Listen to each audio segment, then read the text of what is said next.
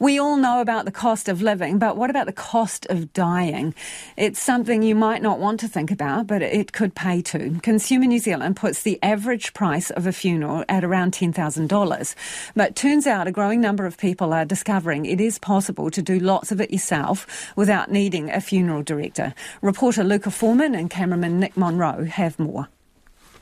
Death can be an uncomfortable subject, but Deb King speaks about it as easily as if she was telling you what she had for lunch. I'm not afraid of dying. I'm more afraid of if there's pain involved. But um, i think talking about death and dying and that process and the ceremony behind it, the celebration of one's life, I think we need to do more. When we visit her home in Raglan, she shows us her various DIY projects, the crown jewel being a flat pack casket sitting in four separate pieces against the wall, which she uses as shelving. The coffin is decorated with maps of places she's been, photos of her as a youngster, and some of her favourite artworks. Well, I think at the moment, Jules, we'll just put it on um, the, the ground her family and friends know how to put it together when she dies. So you don't feel like it's morbid at all? You know, some people might, uh, listening at home, might think that. No, not at all. No, get it out of the closet. this is pre-drilled, and then the bottom is is an X. So that that helps when you're putting it together.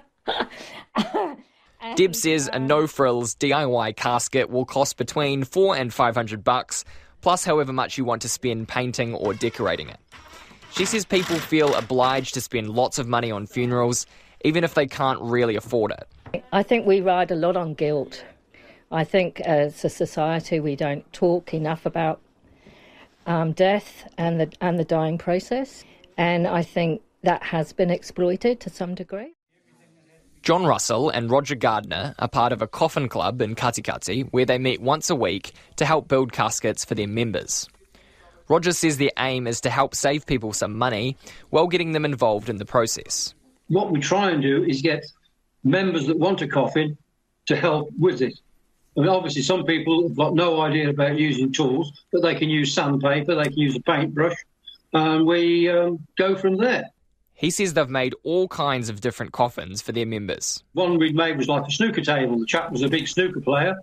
Um, so we made a rectangular coffin and he got some green baize and his wife made the pockets and he ended up with a very nice looking snooker table. John says people have many different reasons for joining. And some people, they join just to say they belong to the coffin club. It's a shop tactic. What are you interested in? Coffin club. What?